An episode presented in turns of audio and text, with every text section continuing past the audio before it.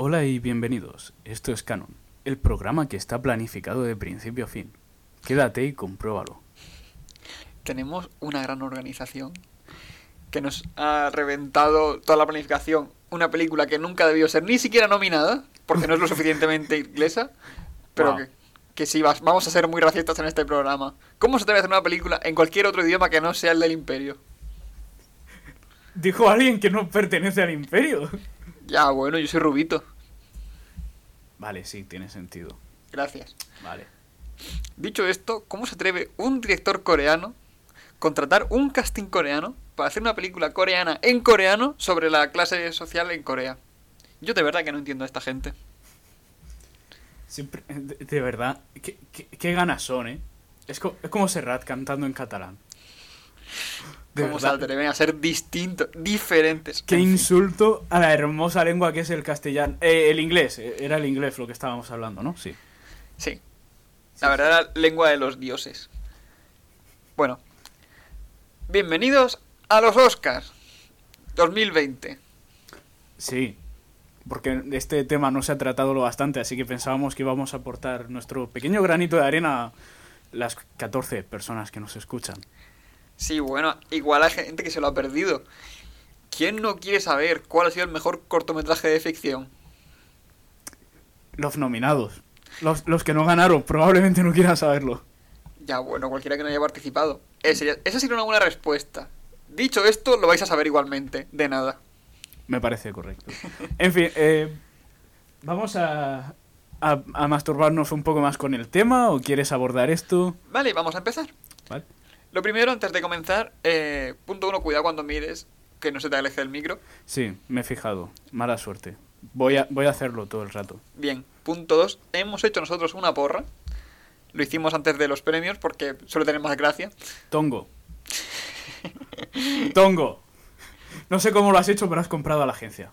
Impugnas el recuento, ¿verdad? Sí. En fin, creo que tenemos claro quién ha sido el gran ganador y el gran perdedor de este combate. Había 25 categorías. ¿Cómo has acertado 28? Ya, bueno. ¿Desde cuándo no pueden votar los muertos? Avatar ganó. ¡Sí ganó! Mm, fu- fue en guerra hostil, ¿eh? Ya lo sé. Bien. Vale. Ahora es Avatar. Vale, ¿Has estado mirando los ganadores de otros años para prepararte esto? Tengo que venir eh, pre- preparado. Es más de lo que he hecho yo. A ver, estamos todos con los ordenadores abiertos porque no somos capaces de recordar el nombre del director. Así que, Bong Joon-ho. deletréalo, no mires. Bong, tal cual suena, como, como un bong. Jun, J2O es. Guión en medio, Jo. No te has equivocado. ¿No hay guion? Ah, no hay guion. Ahora deletrea Schwarzenegger. Si hay guion, eh, donde yo lo estoy mirando si hay guion, cabrón. Estamos mirando el mismo sitio. Abajo el director. ¿Tiene guion? El mejor director y encima de Parásitos. O sea, no el mejor película. ¡Y qué cabrones! Lo han escrito mal dos veces. Como mínimo una vez está mal. Como iba diciendo, ¡Hijos de puta! deletrea Schwarzenegger. Cállate. Ah, no. Insisto. No me gustas, niño mamá. Bien. Quiere que quede clara mi superioridad. Deletréalo tú. S. No, no. No, vamos a esto. C. Luego se queja de que los audios son demasiado largos. Schwarzenegger. S, C, Arsenegger.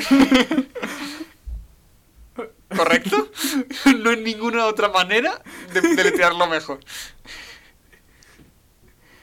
Bien. Hemos hecho una pequeña porra. Ha salido desastrosa, pero bueno, aquí estamos eh, un poco comentándolo todo. Comenzamos por mejor película porque los premios de mentira no cuentan. Vamos a comentar un poco por encima los nominados. Eh, estaban nominadas El Irlandés de Martin Scorsese. Bueno, solamente El Irlandés. ¿A, qué categoría? ¿Te has olvidado de mencionar a qué categoría? He empezado diciendo por mejor película. Escúchame cuando hablo. No quiero. Vale, los nominados a mejor película. Te dejo, te dejo que te encargues tú. Joker, Érase una vez en Hollywood, Parásitos, Historia de un matrimonio, Le Mans 66, Mujercitas, Jojo Rabbit, 1917 y El Irlandés, como habíamos dicho antes. ¿Historia de un matrimonio? ¿La has dicho? Y, y no me he fijado. Creo que sí. Vale, Lo estoy leyendo todo. vale, vale, vale. Culpa mía. Vale, ha ganado Parásitos, como todo el mundo lo ha visto ya, Sí. porque no hacemos esto el día después, sería demasiado fácil. Como habremos ca- com- como, la gente se habrá fijado, ha ganado Parásitos de Bong Joon-ho, Sí, autor de Snowpiercer. Gran película. Van a sacar una serie de... de tal. En fin. ni idea. Hasta que no ha ganado un Oscar no sabía que el cine coreano importaba. Vosotros no estáis viendo mi reacción ahora. Pero eh, ahora es lo que, lo que mola, así que... También es el de The Host. The, The Host es una buena peli. Flojea un poco como peli de terror, pero en fin. No sé. De hecho, es, ha sido eh, una gran sorpresa, nadie se lo esperaba. Primero por ser una película coreana. Eh, enteramente en un idioma extranjero a la academia. sí, que está producida por americanos, Sí. si no recuerdo mal, porque si no, pues no podría estar ahí. Es por lo que hay una categoría de cine extranjero. Que obviamente también ha ganado. Sí. Sería muy triste que no lo hubiera ganado, ¿verdad? Sería muy jodido. si algo falla. Pero bueno. Todo el mundo apostaba por 1917 o el Joker, en su defecto Jojo Rabbit. Jojo Rabbit estaba bastante bien. Yo pensaba que iba a ser eh, 1917 o Jojo Rabbit. Porque las dos son. Bueno, Jojo Rabbit es una feel good. Quieras que no, a pesar del drama y tal, al final es una feel good. Y a la academia le gustan bastante esas cosas. La- lo premian bastante. Y 1917 es historia bélica y también históricamente se ha llevado bastantes premios ese género. Eh, El soldado Ryan y En Tierra Hostil son ejemplos de ello. De hecho, eh, yo daba por hecho que ganaría en 1917. Sí. No me eh, gustó especialmente, o sea, me parece una gran película con un guion de mierda, dicho desde el cariño. Aún así, yo pensaba que era la que más papeletas tenía porque mi favorita de todas estas es Jojo Rabbit. Mm. Es genial, Yo insisto en que Sergio confunde el guion con el diálogo. El diálogo es una mierda. ambas lo son. Insisto, mi problema no es tanto el diálogo como otras cosas. El, o sea, el guion en sí tiene detalle. Como a, a nivel de detalle está muy bien. A nivel conjunto, cuando se trata de hacer un arco, es, es mal. Pero bueno, es, quieras que no es una buena peli, es entretenida. Se deja ver. Es una gran película, de hecho, es- en fotografía es brutal, también Mm. llegaremos después, pero me da la impresión de que a la hora de hablar de los alemanes, sobre todo las, aparici- las apariciones de los alemanes, están muy meh y la manera de llevar la historia está un poco a trompicones. Y ahí es cuando intervienen los diálogos.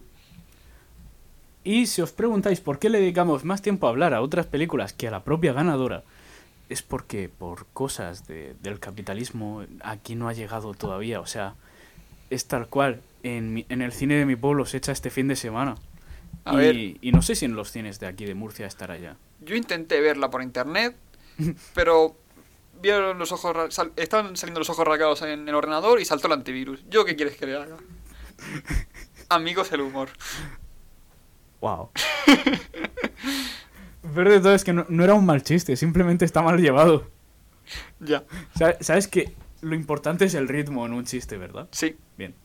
Soy consciente mientras lo estaba, lo estaba diciendo. Si quieres, vuelvo atrás. No, no, no, no. ¿Quieres que lo No. cuente otra vez? ¿Te hace ilusión? No, por favor. Bien. El- eh, eh, eh, te lo voy a poner en un post o algo para que lo recuerdes. Y el resto de películas, eh, Joker es la más comentada, todo el mundo conoce la escena de las escaleras. eh, es, una, es una gran película, a mí me gustó un montón. Sí. Eh, siempre me da un poco de rabia saber hasta qué punto merece la pena realmente estar hablando de Joker o más bien Taxi Driver 2. Es lo que siempre me ha molestado un poco de esta película. Es, es Taxi Driver 2 Electric Boogaloo. Y además se veía venir desde el primer tráiler. Sí, Que, que es donde yo empecé a sospecharlo y efectivamente es Taxi Driver. lo que estaba pensando antes de, de verla y se- después de verla no tanto, pero todavía sigue estando esa sensación de no es una película que, re- que requiera realmente el nombre del Joker porque no hablan tanto del Joker, pero si utilizan ese nombre igual vende más y así se ha quedado. Sí, de todas formas no me molesta demasiado necesariamente. Es decir, ah, no lo considero tanto un plagio de Taxi Driver, sino una especie de sucesor espiritual. Y a mí me gusta bastante Taxi Driver. Estoy satisfecho de haber tenido más de eso sin que fuese un remake. Sí, a ver, es O una, un, o un Taxi Driver 2. Eso sí habría dolido de verdad. es una buena película. Es una buena peli. Simplemente es Yo- eso. Yo no creía que fuera lo suficientemente buena como para ganar un Oscar. Yo disfruté viendo el Joker. Bueno, disfruté no es la palabra correcta. Me gustó ver el Joker. Sí. No, no disfruté viéndolo, no es una peli que disfrutes viendo, pero es bien. Yo Rabbit, insisto, un 10. No quiero me- comentarla mucho, simplemente disfrutarla Con- cuando se pueda. Con, con Jojo Rabbit sí que disfrutamos viéndolo, porque además la vimos juntos. Es maravillosa. Hay, hay gags, hay gags que son la polla. Pero claro, no podemos comentar el chiste porque pierde la gracia. Vale, solo quiero hacer un, un comentario. Jojo Rabbit merecía, un pre- merecía el premio de mejor edición por terminar con Helsen de David Bowie. ¿Es Helsen? No sé. Heroes, la versión en alemán de una de las de la trilogía de Berlín. Cosas de David Bowie. Olvídalo. Entiendo. Luego, eh, esta era una vez en Hollywood. No me parece especialmente buena para ser Tarantino. Sí, no es. Es eso, no es una mala película, pero al ser de Tarantino estamos a- acostumbrados a otras cosas. Eh, realmente el ambiente que construye y la forma en la que lleva el ritmo. Porque trama, realmente no hay mucha trama.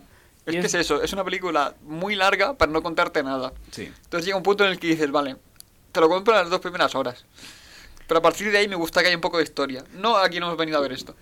Sería, sería habitual si, que no hubiera trama si fuera ah, cine costumbrista, pero no es costumbrismo porque, porque en serio le prenden fuego a la gente y eso no. Es el cine de Tarantino. No hay nada con lo que pueda compararlo. Es el- simplemente el cine de Tarantino.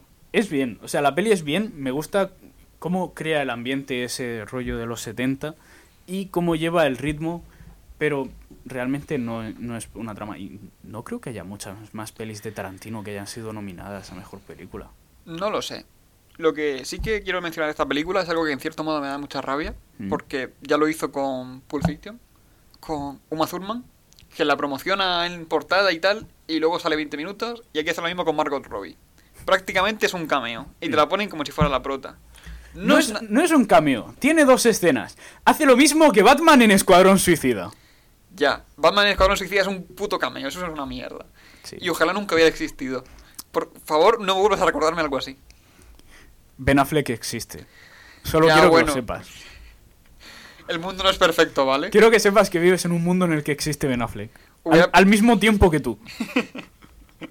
Ahora mismo, mientras hablamos, él está ahora mismo en alguna parte haciendo algo. Sí, disfrutando de ser rico. Con, un- con una inexpresividad. No, no, no eres capaz de, de ver si realmente está disfrutando de su dinero.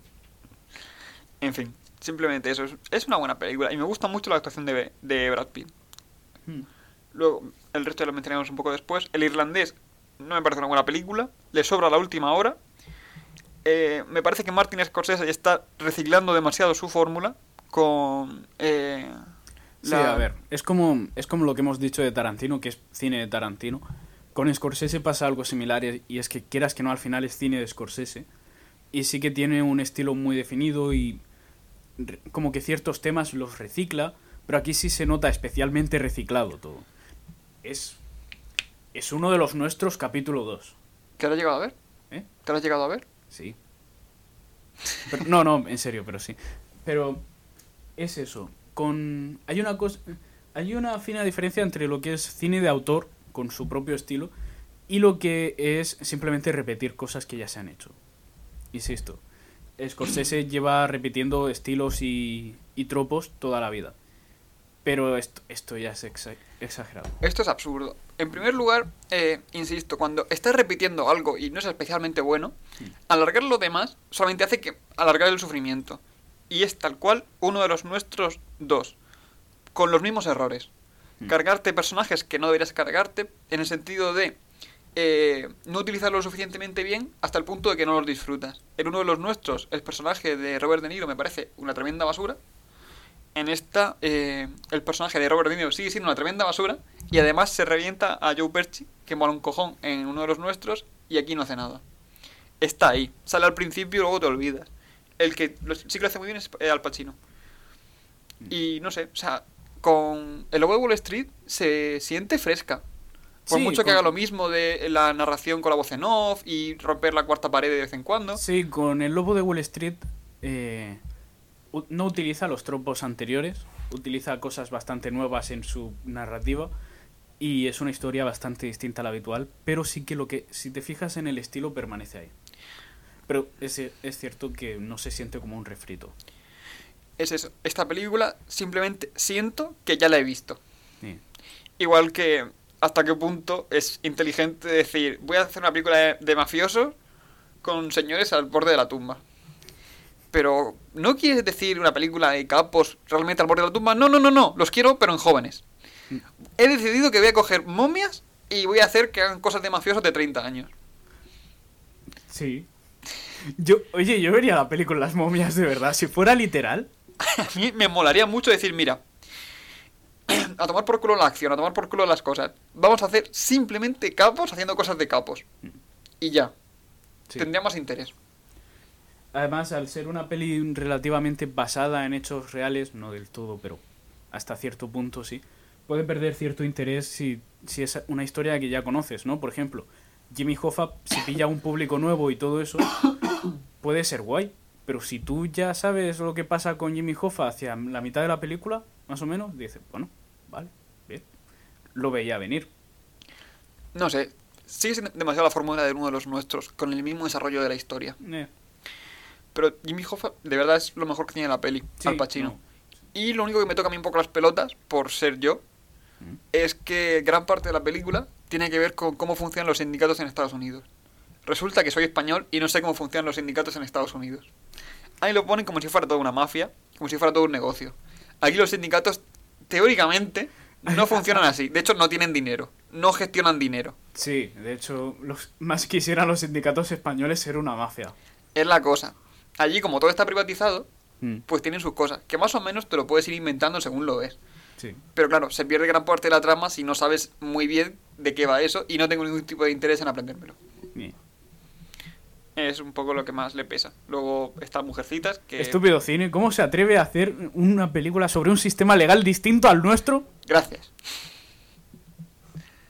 Eh, Pues eso. Mujercitas, que no la he visto, algo que comentar. Es que yo tampoco la he visto. Va de un libro. Voy a ser sincero, esta se la echaron en el cine y no fui a verla. A ver, A ver, entiéndelo así. Nosotros, por si no os habéis fijado, igual por, por el agudo de las voces no se nota demasiado, pero en esta habitación solo hay dos hombres y somos machos y muy muy machos, muy muy varoniles y no vamos a ver mujercitas. Cuando echen hombretones en el cine iré a ver. Hombretones. Una película de dos horas de hombres muy machos, muy peludos y con muy poca ropa, lanzándose globos de agua. la- Sudando mucho, sí, sí. Sí. Una película de un gran hombretón con su pelo en pecho, talando árboles ahí sin camiseta. Uf, ojalá hicieran esa película. Igual Qué es- machos que somos. Sí, de- dejando a un lado este alarde de virilidad. Nosotros, eh, de forma indirecta, somos un par de misóginos y arriba el patriarcado. Así que, por supuesto, no íbamos a ver semejante película. Porque, porque Abascal me dijo que no lo hiciera. Está mal. Me dijo que era mal. La dictadura progre pretende hacernos creer cosas que no son. Me dijo que me viera un documental de caza. Sí, bueno, yo ahora lo sé todo sobre Torquemada. Historia de un matrimonio. Historia de un matrimonio. Está guay, he visto la mitad. Hasta ahí llegué. Es muy buena película, me dio mucha pereza. La recomiendo, simplemente no es para mí por temas. Entré esperando una historia triste y lo que encontré fue una, una repetición del divorcio de mis padres. Que... Algo del estilo. Algo similar, ¿no? Eh, va, va de un divorcio, está guay. E- Esa es una frase un poco rara. Va de un divorcio, está guay. Es triste. Es triste, ¿no? A ver, nadie se espera otra cosa. Eh, Le Mans 66, Sí. Gran, gran pérdida de tiempo de mi No, gran, gran película. Sí, muy divertida. Sí, suficiente. Eh, el resto, bueno, el resto ya las hemos conectado- comentado todas, excepto Parásitos, por motivos obvios. Va sobre la clase social en Corea. Muy chula la película. ¿Cuál de ellas? Imagino que ha- habrá al menos más de una. Por lo menos dos clases sociales en Corea. No, solo hay una. Eres el partido. No, espera, eso, eso, eso es la otra Corea. Creo que nos estamos liando. Bueno, y Sí, lucha de clases. Por eso Sí. deberíais verla. Ha sido la gran sorpresa porque Enrique apostó por Jojo Rabbit y yo aposté por el Joker. Mm. En fin. Eh, Y luego mejor director, que sigue siendo el coreano Bong Joon-ho. Ojo, no sé cómo se dice, es coreano. No me he esforzado en aprender cómo se dice y no lo voy a hacer ahora. Si él se molesta en aprender mi idioma, yo no me molestaré en aprender el suyo. Si él no se molesta en rodar su película en mi idioma. En fin. Ah, sí, los candidatos a mejor director eran Quentin Tarantino, Martin Scorsese, Todd Phillips, Bon Joon-ho, Bon Joon-ho, creo que es, y Sam Mendes. Vayamos por partes. Tarantino. Tarantino es un gran director de cine. Creo que hasta ahí podemos llegar todos, ¿no? Sí. O sea, hasta ahí no hay desacuerdo. Me gusta más como, como guionista que como director, pero continúa. ¿Sí? Sí, me parece que tiene mejores ideas de lo que realmente lleva a cabo. Porque siento que hay un momento en el que simplemente se aburre y dice, "Ah, ahora llega la sangre. es que es tal cual. A lo bueno, mira. Hasta aquí. Tiene sentido. Es un argumento bastante válido, la verdad. No había caído, pero sí, Entonces, sí. aunque mola mucho, me gusta más sus ideas que realmente luego la manera de llevarlas a cabo en la gran mayoría de las veces. ¿Tú crees que había ideas durante el desarrollo de Érase una vez en Hollywood? Cocaína pura. O que, en algo- o que simplemente pasaban los actores por maquillaje, vestuario y tal, los llevaban al set y ponían las cámaras. Porque da la impresión de que buena parte es una interpretación bastante, bastante improvisada todo el rato. En cierto modo, hay según qué escenas que están guays, pero Sí, o sea, durante no gran, es- gran parte de la película simplemente es como, mira, tú haciendo cosas. No es una mala película. De hecho, se deja ver. No es. Durará quizá un poco menos que. que. eh, El irlandés. el irlandés, sí. Durará no, no demasiado menos que el irlandés. Pero aún así no es una peli que se haga pesada o larga en ningún momento. No obstante, y dicho esto, aunque el trabajo de dirección es bueno, no era digno de un Oscar. Sobre todo habiendo otras películas de, de Tarantino que sí que es más destacable el trabajo del director. A ver, a ver, para mí Pulp Fiction es una de las mejores películas jamás creada, por no decir la más mejor cosa. Y luego hay algunas que están muy guay. Eh, hace poco hice un poco hice, hice repaso de, de unas cuantas películas de Tarantino. Vi Django, vi Los Odiosos 8. Y especialmente Los Odiosos 8 es... Los Odiosos 8 es buenísimo. Sí, pero es eso, son películas en las que la labor del director destaca más. En esta peli, por la forma en la que es, por el guion que tiene y tal, con otro director, igual habría sido distinta y peor, pero no habría destacado tanto la diferencia. Como por ejemplo sería eh, Kill Bill, que si te la hace cualquier otro, es muy distinto. Es otra cosa completamente distinta. Efectivamente. como la Kill Bill. Pero bueno, aquí realmente Tarantino destaca más especialmente al final o en la escena del campamento hippie. Sí, Bueno, realmente sobre todo con los hippies es cuando más destaca Tarantino. sí. Pero no sé, es esa Pero- mente enferma que le caracteriza. Pero sí, la escena de acción hacia el final sí que es bastante del rollo de Tarantino y muy salvaje todo. Pero hasta ahí simplemente es, bueno, no está mal, está bien, pero no es tan destacable. Hmm. Ah, siguiente. Martin Scorsese. Martin Scorsese es Martin Scorsese y ha sido nominado al mejor director por hacer una película de Martin Scorsese. Realmente ya lo hemos comentado antes. Sí, es lo que hemos dicho. No, no es. No está tan bien llevado como otras pelis que ya ha hecho. Y no le gusta Marvel. Ni no le gusta Marvel. A mí tampoco me gusta Marvel, pero A- por motivos distintos. A mí tampoco me gusta. Debo decir que a mí sí me gusta Marvel como concepto. No me gustan las pelis de Marvel. A ver, en su defensa, él. Bueno. No debería, decir, si- no debería decir si es en su defensa, pero él criticó las películas de Marvel ¿Mm? antes de que saliera Endgame. No sé si era un visionario o simplemente un hijo de puta. Dicho esto, ahora está en todo su derecho de cagarse en los muertos de quien hizo esa película. Yo llevo criticando la- e- el MCU desde la era de Ultron. No, miento, desde antes. La era de Ultron nunca existió. Wow. Creía que eso era algo que reservábamos a todo el mundo oscuro. Ya, bueno, muchas cosas nunca han pasado. En fin, tenemos que sacar un podcast adelante. Si- pues- Siguiente, Todd Phillips. vale, aquí te paso a ti el testigo. Delibera sobre Todd Phillips. Todd Phillips eh, lo hace bastante bien, aunque se nota mucho que eh, la gran mayor, eh, la, durante la mayor parte de la película le dice a, a Joaquin Phoenix, tú haz lo tuyo. Eh, lo comentaremos un poco después también, Pero esta película es la película de Joaquin Phoenix. Igual que El Resplandor es la película de eh, Jack Nicholson, aquí es la película de Joaquin Phoenix. Entonces, tiene prácticamente libertad, o esa es la impresión que, que da, Mm. para hacer un poco las cosas como le salga él de las pelotas y lo hace de puta madre. Dicho esto, se nota que el director no participa tanto en esas escenas en las que simplemente es él contra el mundo, que es realmente toda la película. Sí. Ah, yo debo decir. Realmente es como lo que tú has dicho con, con Jack Nicholson y El Resplandor. Es una peli que la lleva el actor. El, el actor es el que saca adelante la película. Dicho esto, la dirección yo creo que sí influye bastante en la peli y está bastante bien llevado. La dirección del Joker es muy buena. Cierto es que eh, destaca sobre todo la interpretación de Joaquín Phoenix y las improvisaciones que ha hecho. Pero la, la dirección de, de Todd Phillips, yo estoy bastante satisfecho con ella y lo considero, eh, de hecho lo considero un candidato más que válido para, para el Oscar. Habría sido un buen ganador, creo yo. Sí, estoy de acuerdo. Lo único que digo es que se queda tremendamente eclipsado, Hmm. porque no se puede decir de otra manera. Sí, no brilla lo bastante, pero... porque- Que lo hace bien, lo hace muy bien. Es una, es una muy buena película. No sé si participó también en el, en el guion. Simplemente, aunque obviamente cualquier película siempre se nota el director, prácticamente no hay excepciones a eso. mm, en esta destaca un poco menos de lo que destaca, por ejemplo, Sam Mendes en 1917.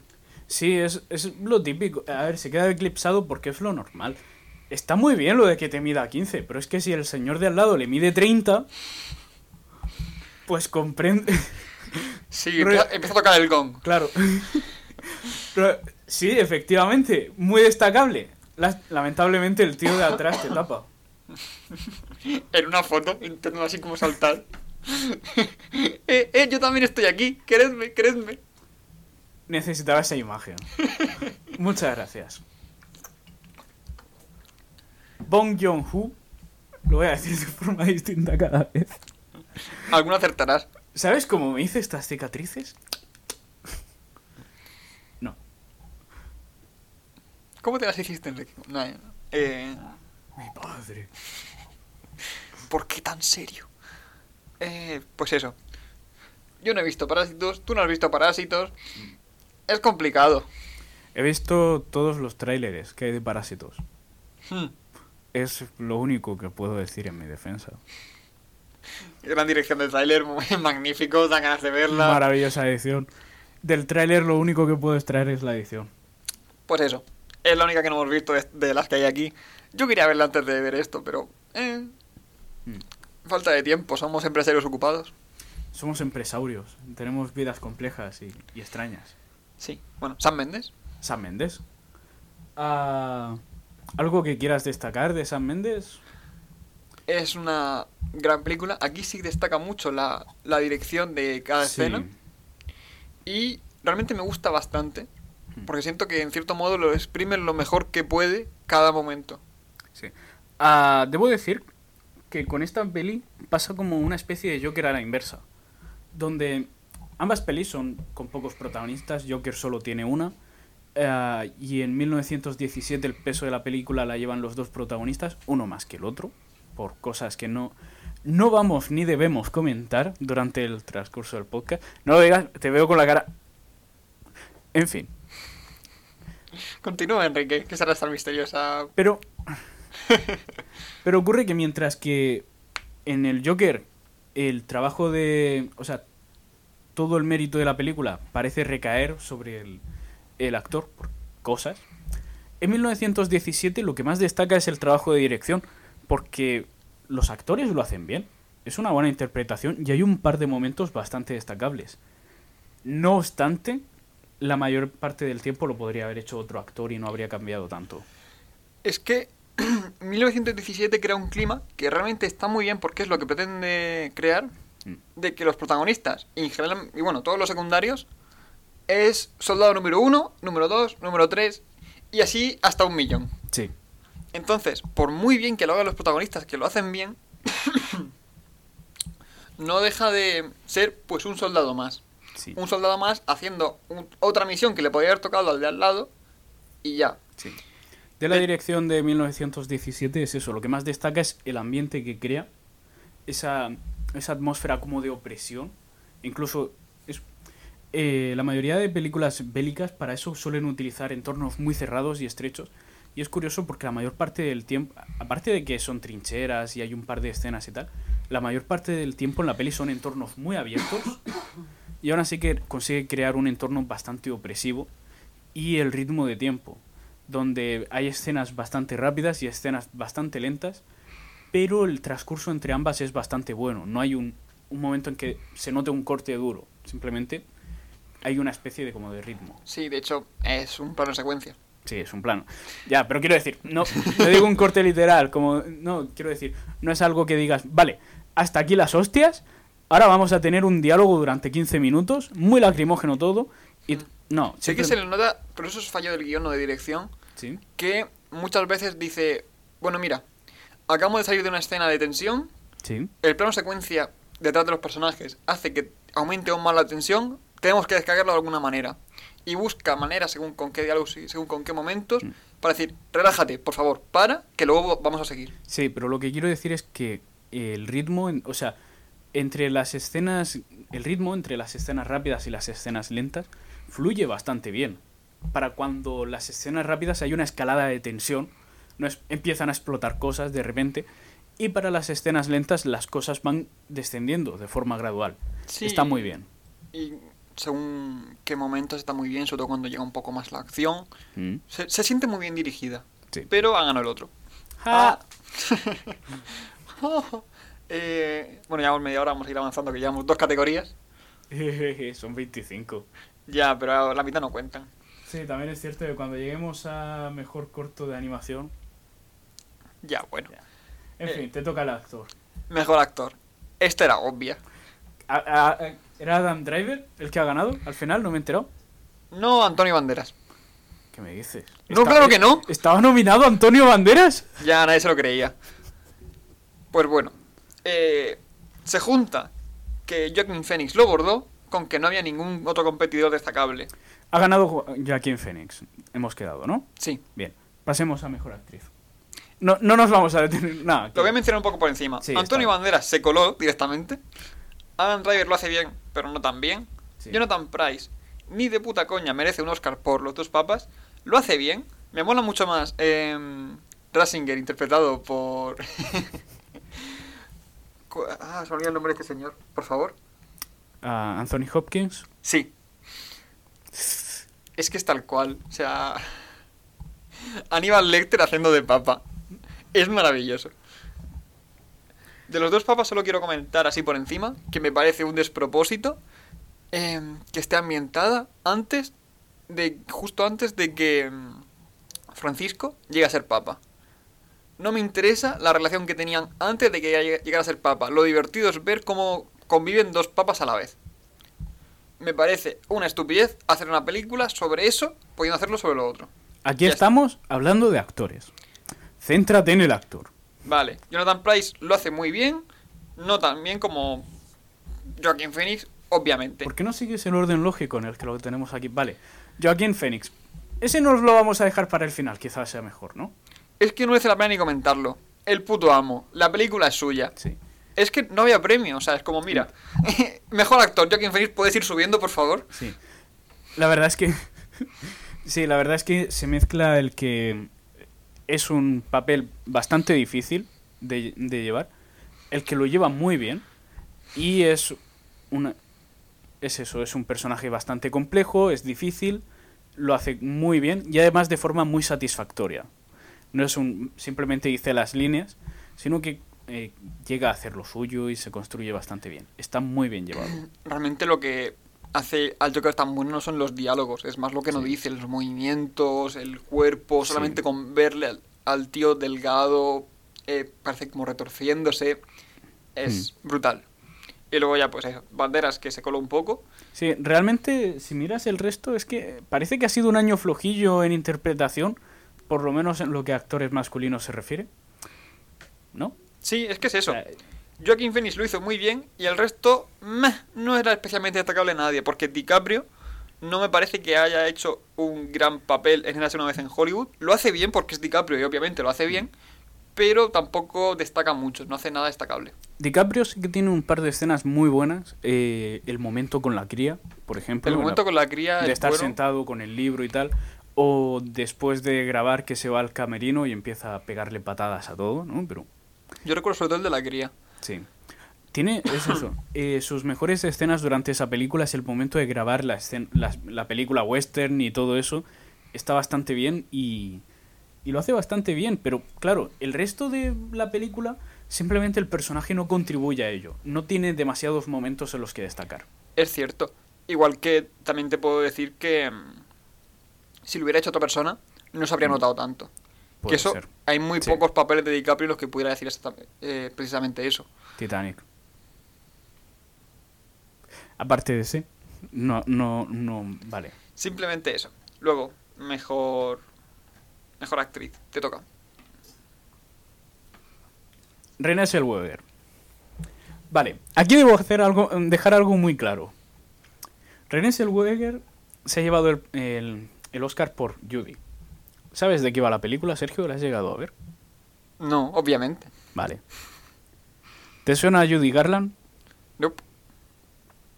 Sabes que existe una peli llamada El Mago de Oz, ¿verdad? No. ¿En qué mundo estamos? Sí, sí, sí. Vale. Judy Garland es la actriz que interpretaba a Dorothy en El Mago de Oz. Y, si no me recuerdo mal, también se llevó el Oscar por ese mismo papel. Se ha llevado el Oscar porque a la academia le gusta hacerse pajas con sus propias decisiones. Míralo, esto fue bien y vamos a confirmar que 100 años, bueno, no 100 años, pero que un huevo de años después sigue siendo bien. No me arrepiento de nada. ¿Te imaginas dentro de 80 años alguien se lleva el Oscar por hacer de René Zellweger? Por, por hacer de René Zellweger haciendo de Judy Garland. Ojalá. Es, es como cuando José Mota se disfraza de alguien para cantar otra canción. En fin. En fin. Además, alguien dice que ha habido tongo porque Cynthia Erivo, por Harriet, se merecía el Oscar. Voy a ser sincero, tampoco he visto Harriet. También estaba basado en una historia real, solo que esta incluía temas raciales. Probablemente por eso se lo merecía, más que, en fin, que... No sé, Rudy- Judy Garland no me interesa tanto su vida, tío. No sé, aquí apostaste por Charli- Charlize Theron Sí. y yo aposté por Scarlett Johansson. Así que ambos nos comemos una tremenda poronga. Hmm. Eh, Scarlett Johansson, mm, yo creo que el papel que hacía en Jojo Rabbit era mejor, quizá. eh, Pero, lógicamente no es un papel protagonista. Scarlett Johansson lo hacía muy bien, pero creo que salía demasiado poco como para llegar a ser destacable. Por eso, es hace una buena interpretación, pero no destaca lo suficiente en Jojo Rabbit. Sí. Y luego, porque no lo he comentado antes, el mejor director, ambos apostamos por Sam Mendes. Y el mejor actor, pues Joaquín Phoenix, es que era obvio. Es que era obvio. Era, era- Es que a quién se lo iba a saber si no. En fin. Saoirse Ronan también estaba nominada a Mejor Actriz por Mujercitas. Me gustaría hacer comentarios, pero insisto en que no me he visto la película. Sí, bueno, esta nunca, nunca ocurrió. Saltémoslo. Tampo- ta- ¿Te has leído el libro, Sergio? Claro que no. No, yo tampoco. Ni siquiera sé qué papel hacía. No sé, me estoy leyendo El Señor de los Anillos otra vez. Wow. Yo me estoy leyendo eh, Crimen y Castigo en ruso original. Eh, escrito a mano por, por Dostoyevsky. Tengo una copia. Sí, yo desde que leer a Kierkegaard no... ¿Tú sabes lo difícil que es leer en cirílico? El cirílico en cursiva es un horror. En fin. Mejor actor secundario. Eh, aquí yo como soy increíblemente inteligente, Sí. aposté por Brad Pitt. Brick Town. Sí, ganó Brad Pitt. Ajá. Soy buenísimo. Y no me lo digo lo suficiente. Vosotros no sois capaces de verlo, por fortuna, pero está haciendo un pequeño bailecito celebratorio. Es, es bastante desagradable de ver. Y Sergio, suelta eso. Eso está mal. No, no, suelta eso. Jamás, jamás me detendrán. En fin. Po- ¿Podemos volver a centrarnos en el tema si dejas de No. Baila conmigo, Enrique, baila. No, haré mi baile de la derrota, pero cuando no estemos en podcast. Por favor, Por favor, céntrate en el tema. Bueno, ganó Brad Pitt en Érase una vez en Hollywood. Sí.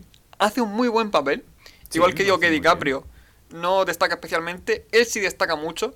Tiene un par de escenas, él solo, si eso con el perro, que cuando hace la de, la de Jackie Chan o con los, con los hippies, incluso en el final. Es lo que yo digo. Quizá este tenga un poco más de escenas, unas cuantas más, pero realmente ocurre que ambos personajes son, eh, eso, más bien de perfil bajo, sobre todo comparado con lo que suele hacer Tarantino. Y ninguno tiene demasiadas escenas en las que brillar.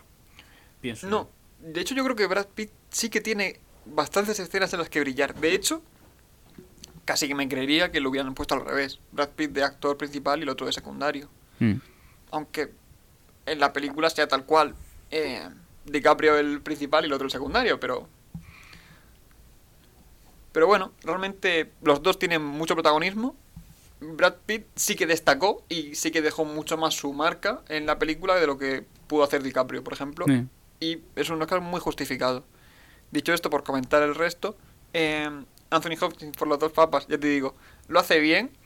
Eh, me hace más gracia el hecho de que esté Aníbal Lecter haciendo de, de Benedicto XVI, Sí. especialmente de Benedicto XVI, que otra cosa, Mm. pero realmente lo hace bien. Eh, Tom Hanks, no he visto un amigo extra- extraordinario. Joe Pesci no lo hace bien.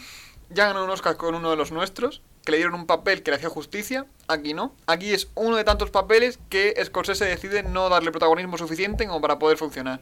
Simplemente está ahí. Eh, Se siente como muy, pasar. como muy robótico. No es que la historia no le haga justicia, sino simplemente el personaje se rompe solo, por decirlo de alguna manera. Acabo de caer en que hay dos nominados por la misma película. ¿eh? Curioso. Eh, sí, pero es Es- que Esto no es habitual. ¿no? ¿Mm? O sea, no suele pasar otros años. Ni siquiera sabía de es mi primer podcast. Mi primerito podcast sobre Oscar. Así So- que sobre Oscars, espero. ¿Con, con quién he estado grabando si no? mi hermano gemelo malvado. O yo soy el malvado, nunca lo hemos tenido claro. Desde... Oye, ¿desde cuándo tienes ese bigote así retorcido? Y esa cicatriz me ha caído antes de venir. Yeah. Eh, Al Pacino. Al Pacino sí que lo borda. Es el personaje que, para mi gusto, más destaca en el, en el irlandés. Y es lo que tú votaste. De hecho, Sí. cuando lo votaste me acojoné un poco porque yo veía que Brad Pitt era bastante obvio, pero Al Pacino lo hace muy bien. Lo que pasa es que soy el puto amo y claro, si tú no entiendes de la vida, pues gano yo. Tiene sentido. Eh, lo que acaba de decir que nos confunda, él tampoco entiende, simplemente ha tenido suerte. Ya, pero yo soy el que baila. Efectivamente. baila, maldito, baila. Mejor actriz secundaria, te toca. ya, es curioso porque ha, ha ganado Laura Dern por Historia de un matrimonio y, y, y no tengo Netflix. El, el irlandés me lo tuve que ver con la cuenta de un colega. Así que Sergio va, va a comentar su interpretación a pesar de que esta categoría sea mía. Lo hace muy bien. Ya conocía a Laura Dern de mm, Big Little Lies. Es Ujú. una, es una buena actriz y se le da muy bien el papel de zorra mentirosa. Es tal cual de lo que funciona, o sea, consiste en empre- empresauria sin sentimientos, en este caso abogada, y a joder un poco al que tenga cerca. Realmente se le da bien, tiene como esa cara de psicópata de voy a aplastarte las pelotas. Por algún motivo. Sí. Ah, tampoco me he visto Big Little Lies. Me vi, me vi capítulo y medio Está guay. y decidí irme a casa. No sé, es como. Hay gente que tiene esa apariencia. Como, como era este mexicano que dijo en una entrevista que siempre hacía de malo. ¿Dani Trejo? Sí, Sí. ese. Pero porque Dani Trejo era malo de verdad en la vida real. Estuvo en la cárcel antes de ser actor. No sé. por cosas muy brutales. El señor siempre hace de capo de la mafia. Sí. De- perdón, de la mafia no, del narcotráfico. Es maravilloso ese hombre. Me encanta su cara. De malo. Pues esta señora también tiene cara de, de mala. Mm. No tanto de mala de la película, pero sí de no buena persona. No es alguien a quien le confiaría a mis niños. Es, asumo que es la, la amante de Adam Driver o algo así por la peli. Abogada de Scarlett Johansson. Ah. Lo hace bien. La, Sí, to- todos sabemos que los abogados son gente triste y sin sentimientos. sí, la media película que yo vi lo, lo hace bastante bien. Mm. O sea, ya digo, tiene ese papel con ese rol que se le da bien y lo interpreta bien. Aunque no me esperaba que fuera a ganar el Oscar. Tengo que admitirlo. Scarlett Johansson por Jojo Rabbit. Yo, ¿la tenía puesta? No. ¿Cuál Eh, tuve? Yo puse Florence Pugh en esta categoría. Eh, correcto, correcto, pusiste Florence Pugh. Scarlett Johansson lo hizo bastante bien en Jojo Rabbit. Es más, se la echa en falta. Me parece que sale justo lo que tiene que salir. Puede ser. Es que hace más con su ausencia que estando. Y realmente solo tiene una escena. Vale, ahora estoy confuso. No. ¿Sí? ¿No? A ver, Depende. tiene una escena buena. Me he liado. No uses frases raras. Cállate. El que la ve- Cállate, es mi categoría. Lo hace bastante bien, pero sé que no aparece demasiado. No, aparece más. Ahora, ahora que estoy recordando, aparece más de lo que yo recordaba. ¿Qué coño? Ver, Da igual, lo hace muy muy bien. Es un papel que se ofrece a ello. Y la interpretación que da es buena. Lo bastante como para ser sentimental y tener ese rollo feel good. Que igual, mm, de no haber estado, igual la peli bajaba un poco de categoría. Margot Robbie, en su papel de Harley Quinn, en Harley Quinn y las aves de presa. No, todavía no. ¿No? ¿Aún ¿No, es- no está nominada por eso? El escándalo. Ah, el escándalo. Qué sorpresa. Creía que iban a ser las aves de presa lo que, lo que le llevara al Oscar. Sí, bueno, una pena. Una pena. Esa No, película no- nunca no sabes lo triste que estoy ahora mismo porque las aves de presa no esté nominado a Oscar. Ya, igual que Endgame se merece una nominación a mejor película, ¿verdad? Está incluso Alemán 66 y no está esa. Uf, vaya, ¿por qué será? La, aca- la academia odia al MCU. ¿Por qué no estamos haciendo los Ratchi? ¿No sería más fácil? No. Bueno, pues eso. Yo puse Marco Robbie Mm. porque me, me cae bien la actriz y no sabía muy bien qué poner. Lo reconozco. No me esperaba que lo fuera a ganar Laura Dern. Yo tampoco. Ah, ¿Por qué estamos haciendo...? es que ver, ver, ver los candidatos es muy triste porque no lo hemos visto nada. O sea, ¿cómo hemos decidido hacer un podcast sobre los Oscars sin, sin tener ni zorra? También estaba Florence Pugh por Mujercitas y no... no ¿La has visto? ¿La has visto en los últimos cinco minutos? Así mientras no miraba. Sí, he lanzado un maravilloso dado para elegir que mi candidata era Marco Robbie. Una pena, perdí. Eh, hemos visto bastantes películas. De mejor director hemos visto todas menos, la que- menos el que ha ganado. Eso tiene que contar para algo, ¿verdad? Sí, pero no para algo bueno. Lo ponen difícil. Mala suerte. Oye, eran cinco nominados. ¿Cuáles eran las probabilidades? ¿20%? Vaya mierda. Además, no me obligues a volver a hacer el chiste del antivirus. Cállate. Mejor película de habla no inglesa. No merece la pena ni comentarlo. No hemos visto las otras. Bueno, yo he visto Dolor y Gloria. No tengo especial ganas de, de comentarla. No quiero recordar esa experiencia. Por favor, vamos a ignorarla. No es especialmente mala, tampoco es especialmente buena. Es cine de Almodóvar. Ya. No tiene otra manera de comentarse. Es buena dentro del concepto de cine de Almodóvar. Sí. O sea- Dejémoslo en eso. El rollo, para lo que me esperaba cuando entré al cine, pues, oye, no ha, no ha dolido tanto como una patada en la boca. Me voy satisfecho. Me hace mucha gracia que alguien se haga una película, una película a sí mismo. Hay que tenerlos bien gordos. Porque además incluso le pone el mismo peinado al, al, al- al Banderas. Es que me cago en la puta. Sí, no es un peinado fácil de conseguir. Sí. Ni siquiera es intentar de- ser discrecio- discreto. No, es. es. Oye, mira. Es, se va a llamar. Se va a llamar. Pedro Balmodóvar, el protagonista. Sí. Valdobóvar. Sale Antonio Banderas con un bigote. Hola, me llamo tipo de incógnito. Vengo a hacer de director de película. Pedro, fuera de aquí. ¿Pedro? ¿Quién es ese Pedro? Pues ya está. Ganó obviamente Parásitos. ¿Cómo no? Ganó mejor película. Obviamente va a ganar mejor película de habla no inglesa. Bastante obvio. Sí, también estaba Honeyland. eh, eh.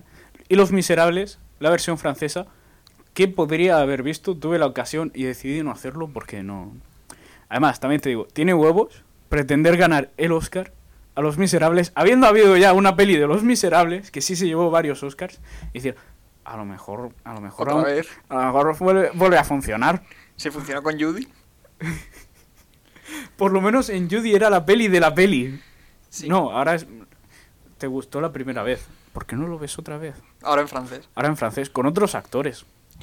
No sé, está guay. Eh, obviamente los dos votamos por Parásitos. Y luego, mejor película de animación. Yo la jugué, lo jugué todo a, a mi orgullo español y patrio.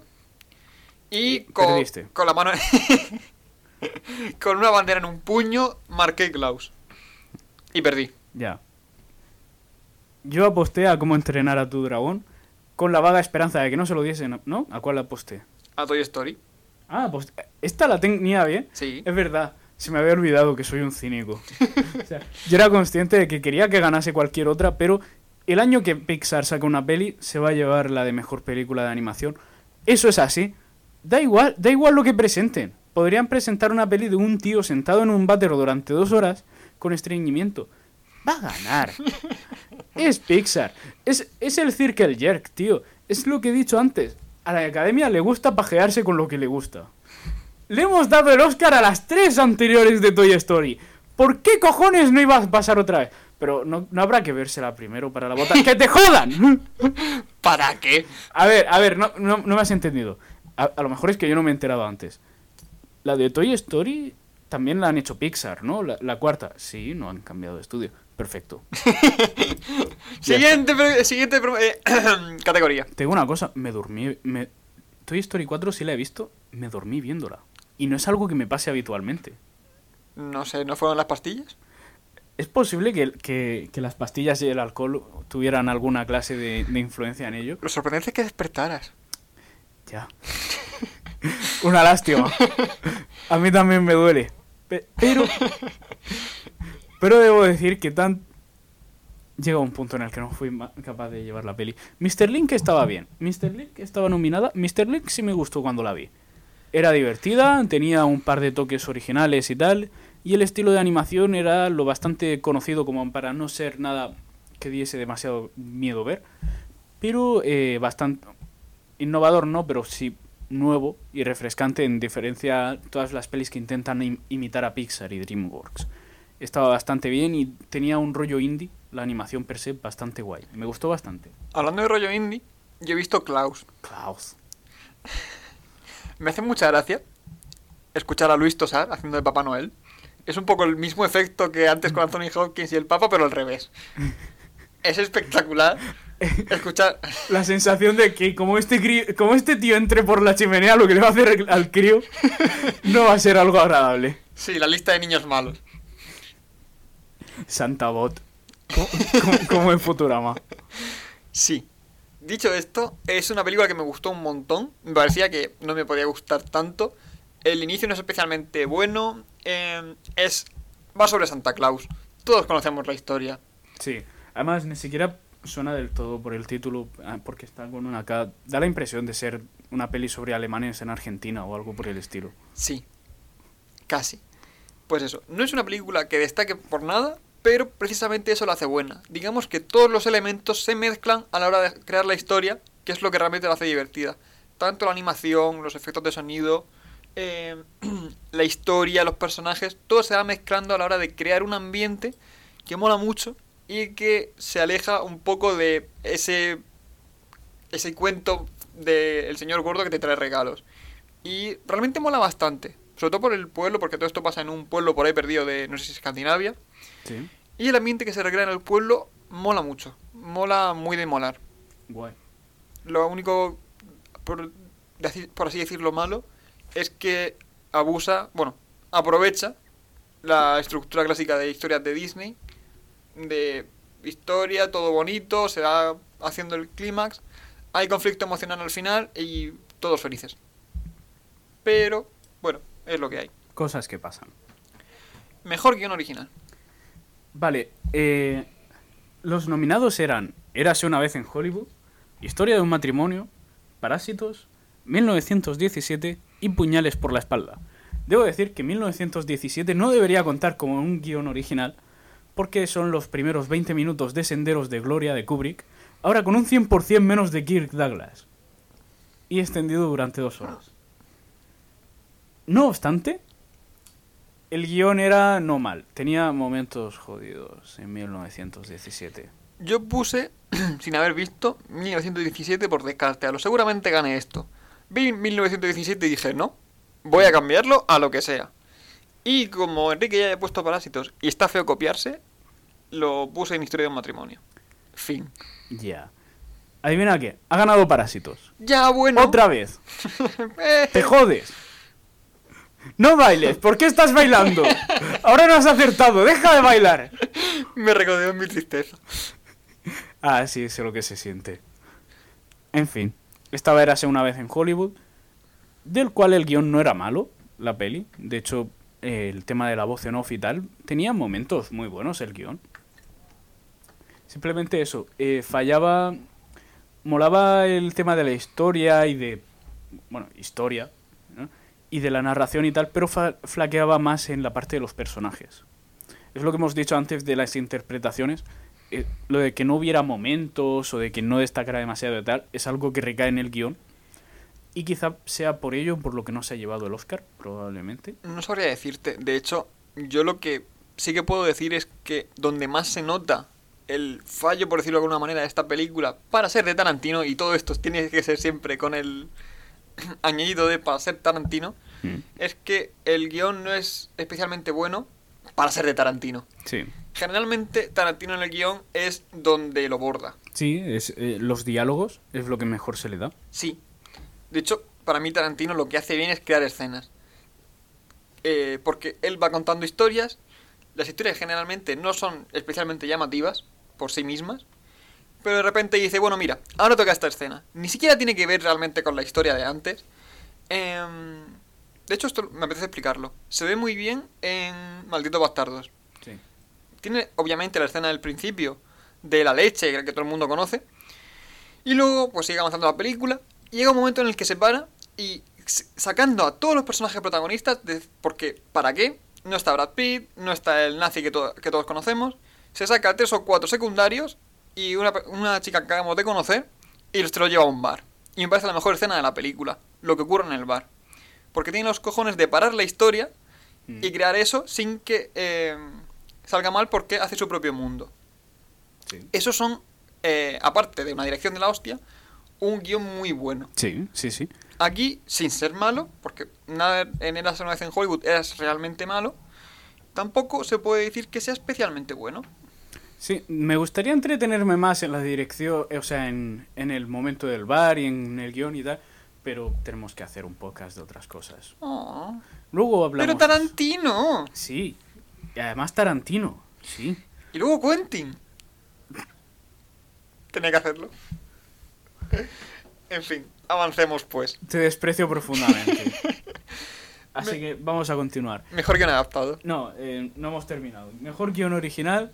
Ah, también estaba nominado Historia de un matrimonio. Tampoco es original. Es una historia que he visto demasiadas veces. Sí, hay una vez a cada dos minutos. Sí. Y Puñales por la espalda. Puñales por la espalda sí que es muy divertido de ver. Puñales por la espalda es. Es muy divertida. Me reí bastante viéndolo.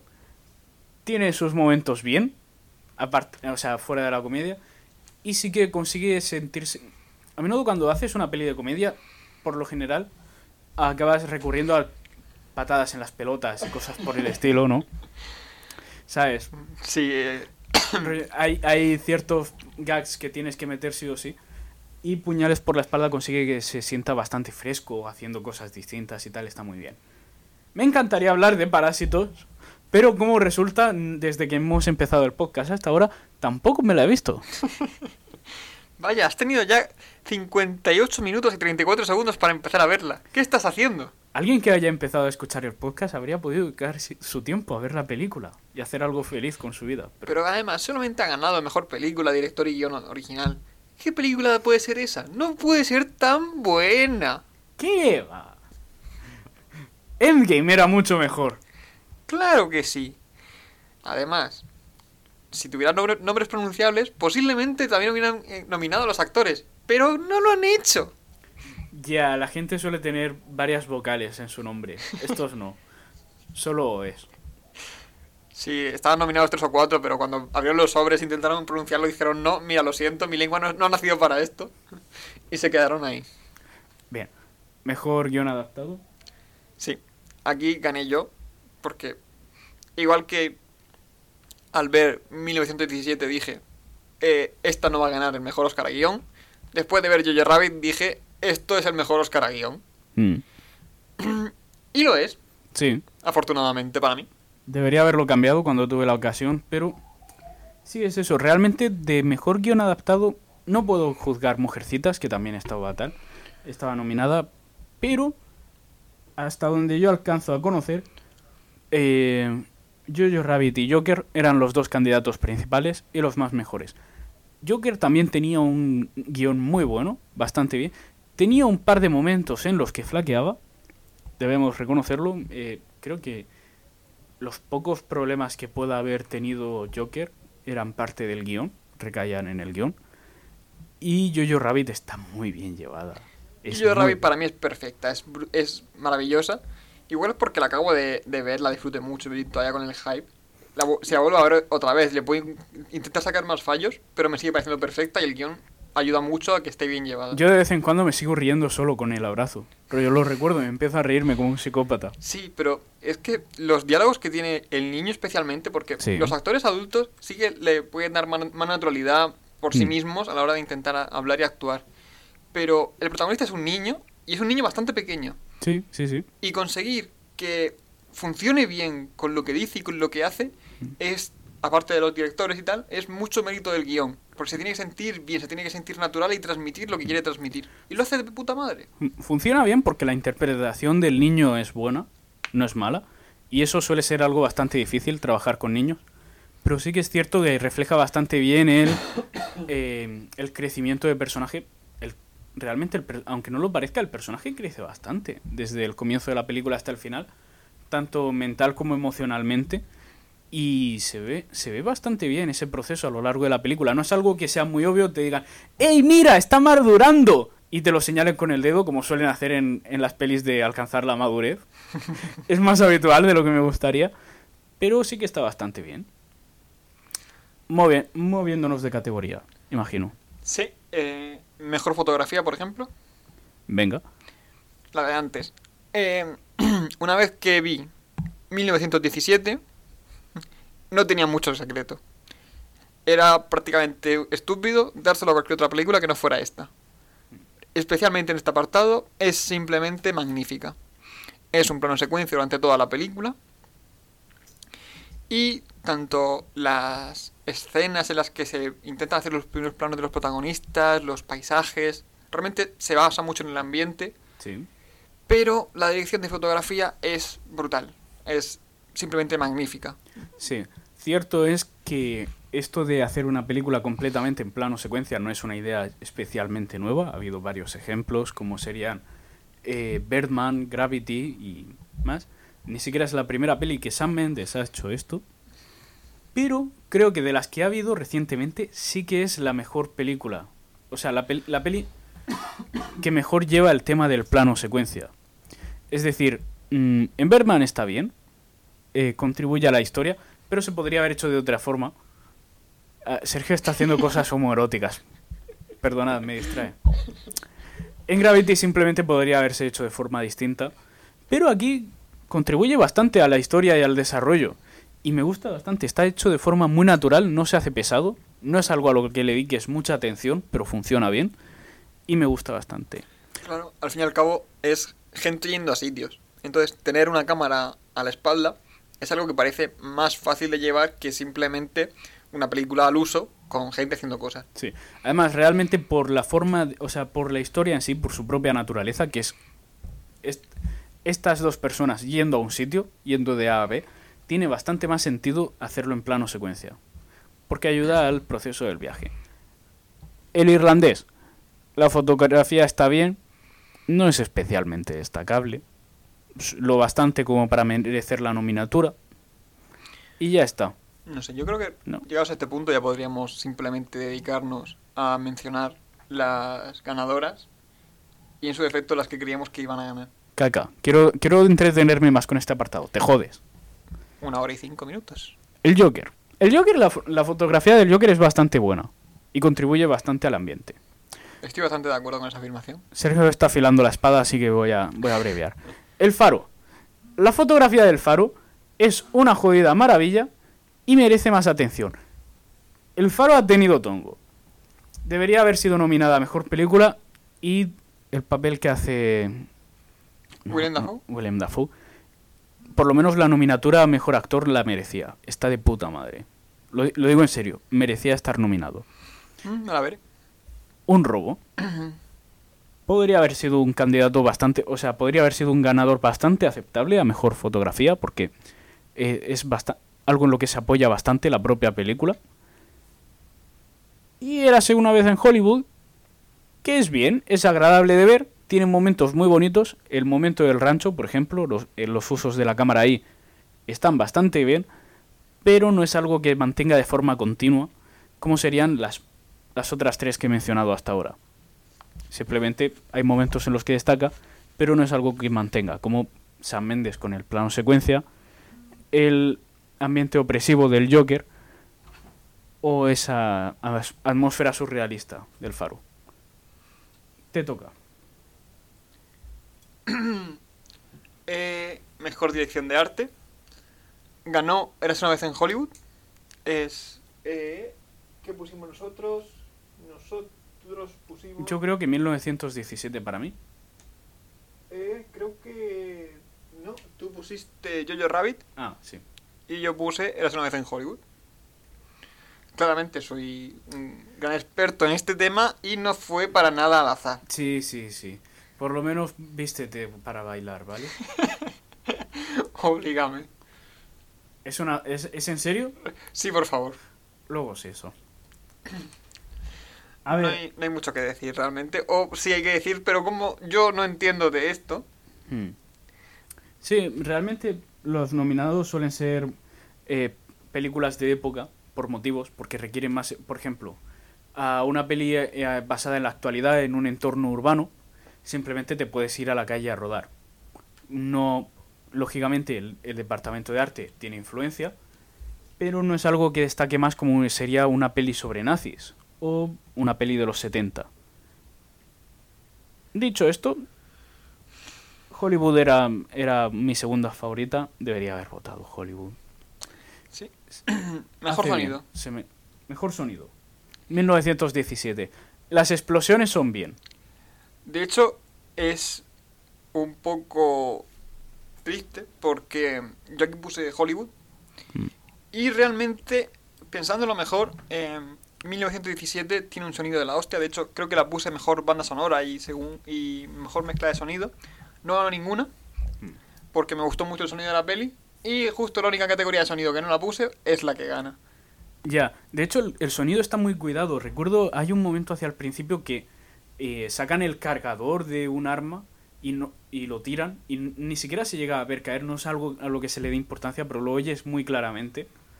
Y me fijé en eso y, y mola bastante. o sea, Sí, y además la banda sonora, la banda sonora eh, la, la llevan muy bien, sobre todo el cuándo meterla.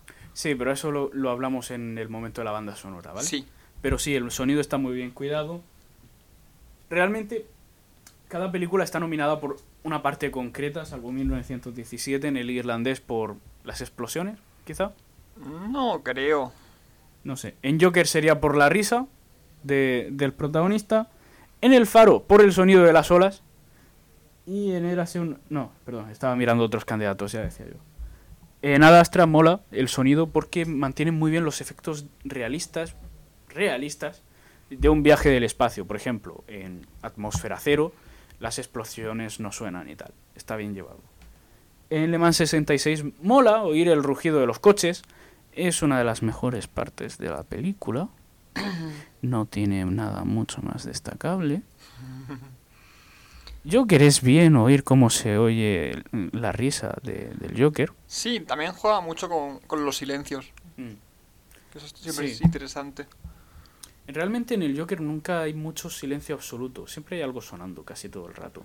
Sí, tal vez, pero me da la sensación de que crea más como el clima de silencio. Mm. O sea, al fin y al cabo, una persona callada viendo la tele, sin la tele no está realmente hablando, que es lo que se ve en primer No. plano. se- yo lo entiendo como un silencio, pero con ruido blanco de fondo. Sí, hombre, tiene sentido. Quiero decir, Muchas veces eso crea un ambiente incluso mejor que un silencio absoluto. Lo típico del pitido de las explosiones, algo así, que crea el silencio de verdad y no... ¿te imaginas que, el Joker simplemente tuviera... eh, es- le explotaran los oídos de vez en cuando en la película? Molaría. Es, un- es un tumor presionando el, el nervio auditivo. Tienes so- sordera selectiva, sí. a ratos oye, a ratos no. Y érase una vez en Hollywood que cosas, cosas. Siguiente categoría. Eh, cortometraje de ficción. Bueno, mira, esto vamos a hacer un speedrun con los cortometrajes. Em, mejor cortometraje de ficción ganó The Neighbor's Widow. Window. Window. ¿Has visto La ventana indiscreta? Yup. Sabes que es una peli de Hitchcock, ¿verdad? Sí. Es la misma película, más corto, más moderno. No, tal cual, o sea, alguien que se dedica a mirar por la ventana y pasan cosas. Tal cual, eh, te lo juro por Dios, que, que es de. Yo esto ya lo he visto. Wow. Mejor cortometraje documental. Que es Learning to Skateboard in a Warzone, If You're a Girl. Puto maravilloso el título. No he visto, no he visto la no he visto el, el documental. No sé de qué va. Me la trae muy floja. El título es maravilloso. Yo habría votado solo por el título. Yo voté solo por el título y gané. Sí. Y mejor cortometraje de ficción. No, perdón, mejor cortome- cortometraje de animación, que es Hair Love. Yeah. Y ya, y hasta aquí los cortometrajes. Esto que hemos hecho ha sido muy poco profesional, pero es que a nadie le importan. Es que ni, ni siquiera los ganadores le dan importancia. Nadie lo conoce y nadie se acuerda. Sí. Vamos a hacer speedrun de lo que queda, por favor. Sí. Mejor canción original. Ganó Rocketman. No, no soy. O sea, realmente vi la pe- he visto la peli. No recuerdo qué canción es. No, o sea, no recuerdo cuál era. Y por lo visto, supongo que es una que no es una canción original de Elton John que hiciera previamente para sus álbumes. Sí, estaría como feo. Ya. Como no suelo escuchar Elton John, no tengo ni idea de. Ni idea. Nah. Ambos votamos por Into the Unknown, que realmente mola bastante. Para mí es la mejor canción de Frozen, por algo está nominada. Está muy guay, se tocó Yo- en, di- en directo en los Oscars, pero ahí está. ¿Recuerdas cuando voté a Pixar porque era Pixar? Sí. Es lo- ni- no he visto Frozen 2, no me arrepiento. Voté la canción de Frozen 2 porque era la de Frozen 2. Esperaba que fuera a ganar. Mi, mi decepción es inconmensurable. Bueno, eh, mejor montaje. Ha ganado Le Mans 66. Sí. ¿Que- ¿Queda alguna otra categoría antes del, del montaje? Para que no me entretenga. Sí. Vale. Eh, Es, es que luego me quiero entretener con el montaje. luego volvemos. Vale, vamos a ir con el- los del sonido rápido. Mejor banda sonora, que ganó Joker. Sí. La banda sonora de Joker está bastante bien. Es muy buena. Y en ciertos momentos, los momentos en los que, oye, mira, vamos a grabar a, a Joaquín Phoenix haciendo cosas y vamos a poner música de fondo, contribuye bastante la banda sonora y está muy bien. Eh, dicho esto, la de, la de 1917 era muy buena. Contribuía bastante a la creación de emociones y a destacar los momentos de tensión. De 1917, la banda sonora lo que más destaco es el cuándo utilizarla.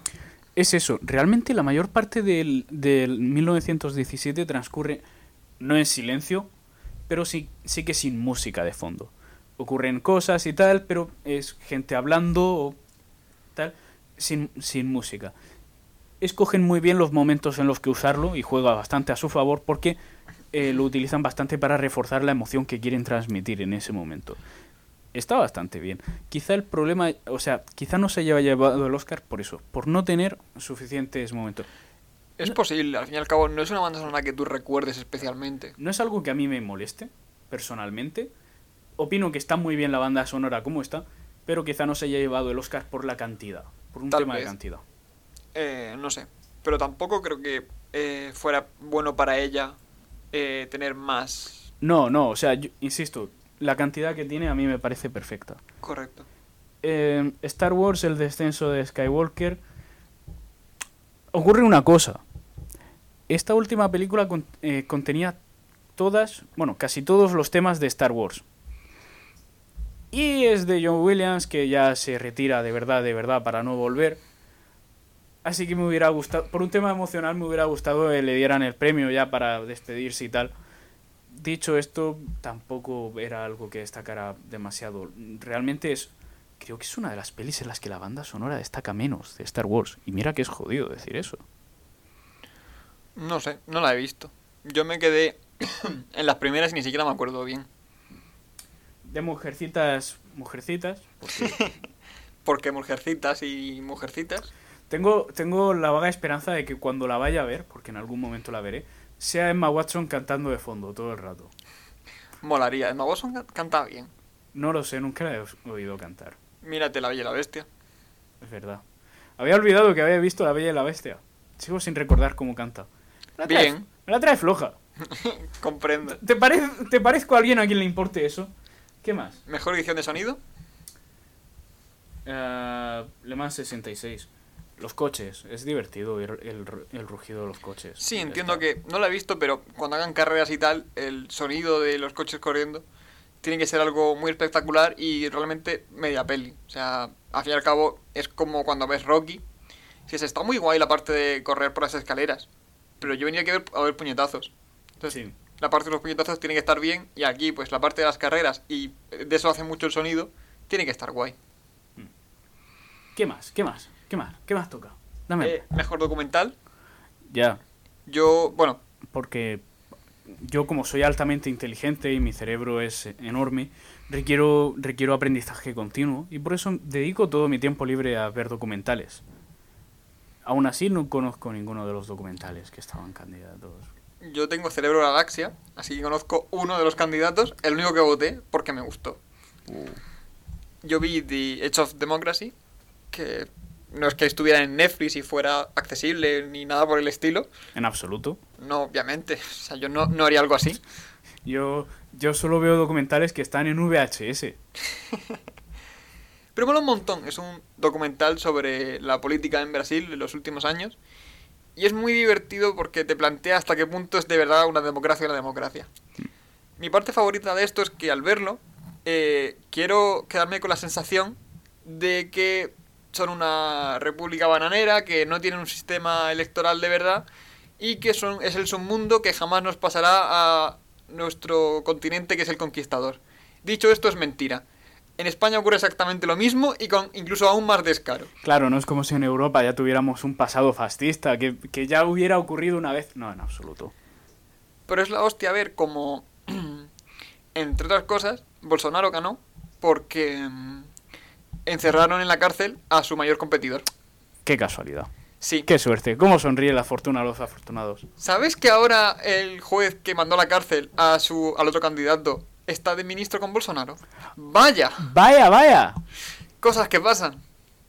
Qué sorpresa. Jamás lo habría visto venir. En España hacemos lo mismo y a nadie le importa. Y esto es toda una puta mierda. Eso es un poco el mensaje. Esto es toda una puta mierda. Estoy envuelto en llamas y bailo. Sí, muy bien hilado. Gracias. Ahora los monos no pueden morderme. Déjame. Y nada, ese documental me gustó mucho, lo voté y ganó American Factory. Pues ya está, ese no lo había visto. Mm. Mi cerebro no, no fue lo suficiente galaxia. Solo ocupa una galaxia. Lamentable. Y ya solo queda el mejor montaje. No, perdón, mejor diseño de, vestu- de vestuario y maquillaje. Ah, ¿Quién fue el ganador? No, no lo encuentro aquí. Abajo, diseño de vestuario lo ganó Mujercitas. Sí. Pues seguramente. Lo, lo que, lo que he dicho antes con lo del apartado artístico. Se lo suelen. Mira los nominados. La mayoría son pelis de época y se lo suelen llevar pelis de época, por razones obvias. Sí, a ver, es lo suyo y me parece correcto. Es más difícil que se lo lleve una peli basada en, una, en, en la actualidad, porque la mayoría son sudaderas y vaqueros. No es algo que esté feo de ver, pero simplemente no es tan destacable. Claro, es, es normal. Luego, No, me- pero- mejor maquillaje, que ha ganado el escándalo. Por el tema de los peinados. Los peinados de los 70. Qué maravilla de peinados. Esos cardados hacia arriba. Ay, Sí, esa estética es difícil de crear, si no es con unos peinados absolutamente extravagantes. Y pensar que aquello fue moda. Ah, alguna vez veo fotos de los 70 y pienso que el diseñador de la moda general era Kubrick.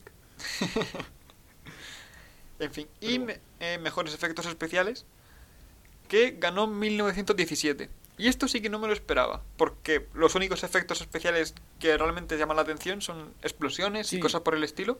Momentos de... Es eso. Es una peli. La, mayor- la mayor parte son efectos prácticos. Es casi todo lo que usa.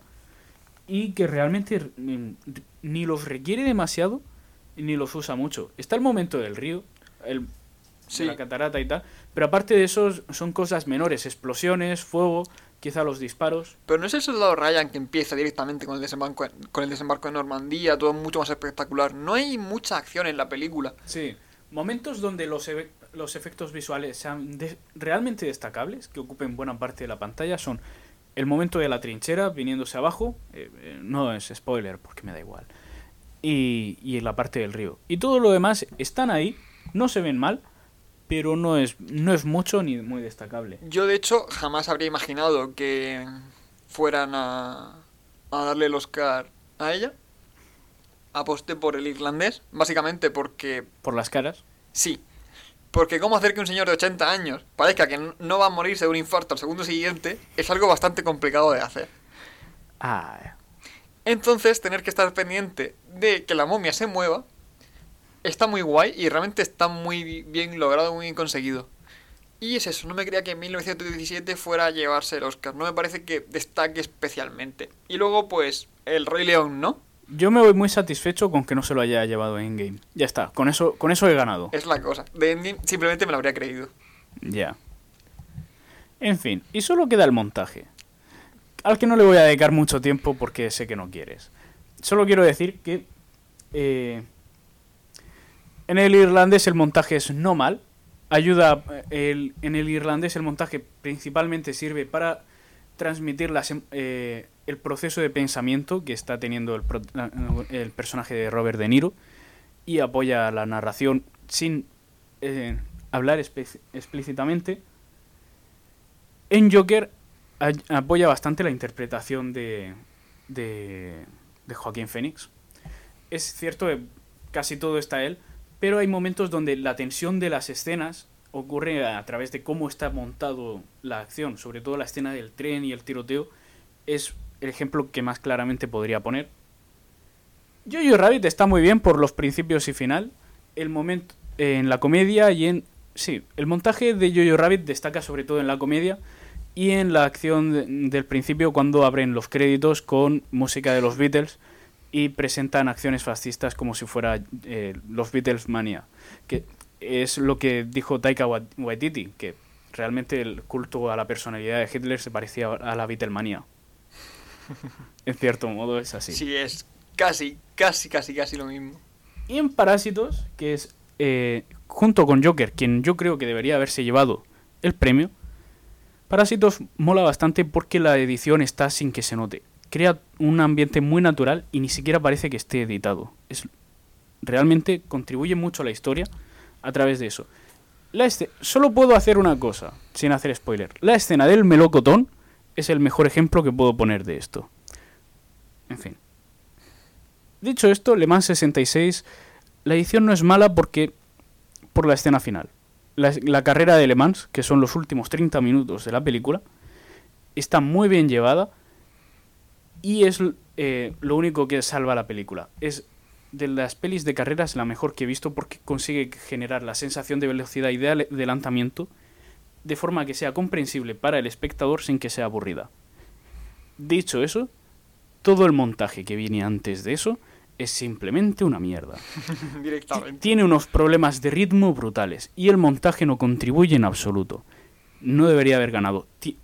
Ti- tiene mucho mérito la forma en la que está montada la carrera del final, pero todo lo demás es intragable. Y con esto me gustaría cerrar. ¿Algo más que quieras añadir, Sergio? Sí, que como yo gané la porra, 7 a 5 de 24 categorías porque somos unos grandes genios y bueno, nadie se esperaba parásitos, ¿vale? Cállate. Era una trampa. Los coreanos nos invaden. Más quisieras. Ya bueno, realmente molaría. Tendría su gracia. Pero sería más divertido si invadiera Corea del Norte. En fin, creo, creo que estabas comentando algo antes de que nos entretuviéramos con esto. Sí, bueno. Resulta que apostamos que el que ganara decidiría el tema del siguiente podcast. Y más o menos nos hemos ido refiriendo a él entre nosotros como podcast putada. Ya. ¿Recuerdas que me diste a elegir? Sí, Creo que ha llegado el momento de elegir. adelante. ¿A dónde no quieres ir? Ya sé a dónde no quiero ir. Cuéntame. Escojo la merced del público. Tenemos 14, eh, tenemos 14 oyentes estimados. Quiero que uno de esos amables señores se dirija a nuestro Twitter y a través de él nos diga qué no quieren que haga. Bueno, qué quieren que haga para joderme la vida. ¿Qué creéis que podría causarme un infarto? Haced eso. Vale, me gusta el plan. Dicho esto, eh, pondré un tweet en nuestro maravilloso Twitter, arroba esto es donde pongo una serie de ideas para votar o con un comentario de alguna idea original. Aún quería, quería que fuese totalmente libre, pero bueno, vale. No, Ah, ideas. Si alguien quiere otra cosa, lo pone en el comentario del tweet. Porque no confío en que nadie vaya- vaya a participar. Eh, eh, por eso, por eso he, he pedido la merced del público. No creo que nadie venga. Pero aún así, es, arroba esto es canon. Por favor, mirad el Twitter. Sí. Y si nadie aparece, el siguiente tema será Pokémon. ¿Por qué? Porque a él no le gusta Pokémon. Sí me gusta Pokémon. No lo suficiente. Vale, no soy jugador asiduo de Pokémon, que es muy distinto. Sí me, sí me gusta Pokémon. Ni espectador. Tampoco. A día de hoy Vi no, la, vi la serie de Crío. Vi Pokémon Forever de Crío. no tengo decidido cuál va a ser la de Pokémon. La 1 es, es buena, es demasiado buena, tanto como Sí. para que puedas llegar a disfrutarla. Así que estoy planteándome obligarte a ver la película de Arceus. Oh, oh Dios. Para que te hagas una idea, Señor, ¿qué he hecho? Durante toda la película se refieren a él en español como Arceus. Realmente tiene sentido. No, no lo tiene. Sí. Des- Se llama Arceus. sí, vale. Gracias. Y tú vas a tener que verte eso. Jo, por favor, por favor, gente, venid a ayudar. Aquí no hay piedad. A no ser que los espectadores, o el espectador, es- o, o espectadora del podcast, vengan a nuestro Twitter a proponer temas para hacer sufrir a Enrique. Vaya. Vosotros no lo veis, pero la, la cara que pone Sergio de ¿dónde está tu dios ahora? es increíblemente amenazadora. En fin, creo que con esto podemos despedir el programa, a no ser que quieras decir algo más. Nada especialmente. En fin, muchas gracias por acompañarnos, por sufrirnos. Sabemos que ha sido un episodio raro y distinto a lo habitual. Si conocéis a alguien a quien le pueda interesar el contenido, os agradeceríamos que lo compartierais. Si hay alguien que os caiga mal, os agradeceríamos que lo compartierais. Por favor, seguidnos en Twitter. Y hasta la próxima. Adiós amigos.